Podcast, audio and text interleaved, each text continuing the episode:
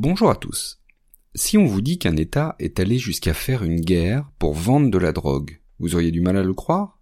Et pourtant, c'est exactement ce qui s'est passé au XIXe siècle entre le Royaume-Uni et la Chine dans le cadre des guerres de l'opium. Alors remontons un siècle plus tôt au XVIIIe siècle. À cette époque, les Britanniques achètent massivement à la Chine le thé qu'ils consomment quotidiennement, et que ce pays est le seul à l'époque à produire. 12 000 tonnes de thé ainsi en 1720. Les Britanniques importent aussi de la porcelaine, de la soie et divers produits chinois qui sont alors très à la mode. Mais ce commerce est totalement déficitaire. Les Chinois vivent globalement en autarcie et pour toutes sortes de raisons n'ont aucune envie d'acheter des produits européens qui d'ailleurs ne les intéressent pas.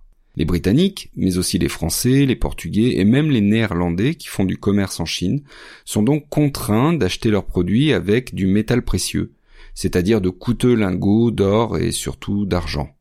Et avec l'augmentation de la demande en thé, les Britanniques se désolent de voir partir tant de lingots en Chine. Et ils réfléchissent donc à un produit qui pourrait équilibrer leur balance commerciale. Et ils le trouvent avec l'opium. Les Chinois sont de gros consommateurs. Dès le XVIIe siècle, les Portugais en ont importé depuis leurs comptoirs indiens et ils ont commencé à le vendre dans leur colonie à Formose, qui est aujourd'hui Taïwan. Rapidement, le produit s'est diffusé dans les ports chinois puis dans le reste du pays. Alors en 1729, la cour impériale interdit le trafic, mais celui-ci continue de prospérer de façon clandestine. Or, le pavot nécessaire pour produire de l'opium pousse très bien en Inde. Et les Britanniques réalisent qu'ils ont donc avec ce produit une solution pour équilibrer les comptes commerciaux.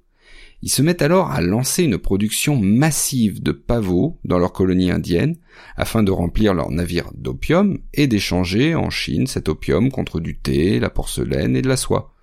Et la technique fonctionne au-delà de ce qui était envisagé. Imaginez un peu, en 1729, 200 caisses d'opium entrent chaque année en Chine. À la fin du XVIIIe siècle, il y en a plus de 4000 et ce chiffre est encore multiplié par 10 40 ans plus tard. C'est un commerce extrêmement avantageux, puisqu'en moyenne une caisse d'opium rapporte 10 fois son prix de revient. Alors forcément, dès 1820, le commerce chinois devient largement déficitaire avec les Britanniques. Et en plus, ceux-ci exigent d'être payés en lingots d'argent pour leur opium. Ils récupèrent ainsi ce qu'ils versent pour le thé ou pour la porcelaine. Alors la conséquence de tout ça, c'est que la consommation d'opium explose en Chine et elle fait des ravages dans la population, notamment auprès de l'entourage impérial et de l'élite du pays, les lettrés, les fonctionnaires et les intellectuels. Les conséquences sanitaires sont dramatiques, baissant de façon drastique l'espérance de vie des consommateurs. On estime en moyenne que les fumeurs habituels ont une espérance de vie de 5 à 6 ans.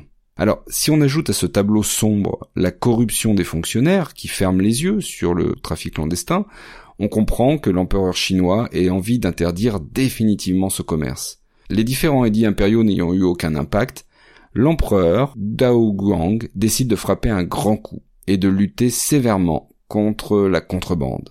Mais l'Angleterre acceptera-t-elle de mettre un terme à ce commerce si lucratif? C'est ce que nous verrons au prochain épisode.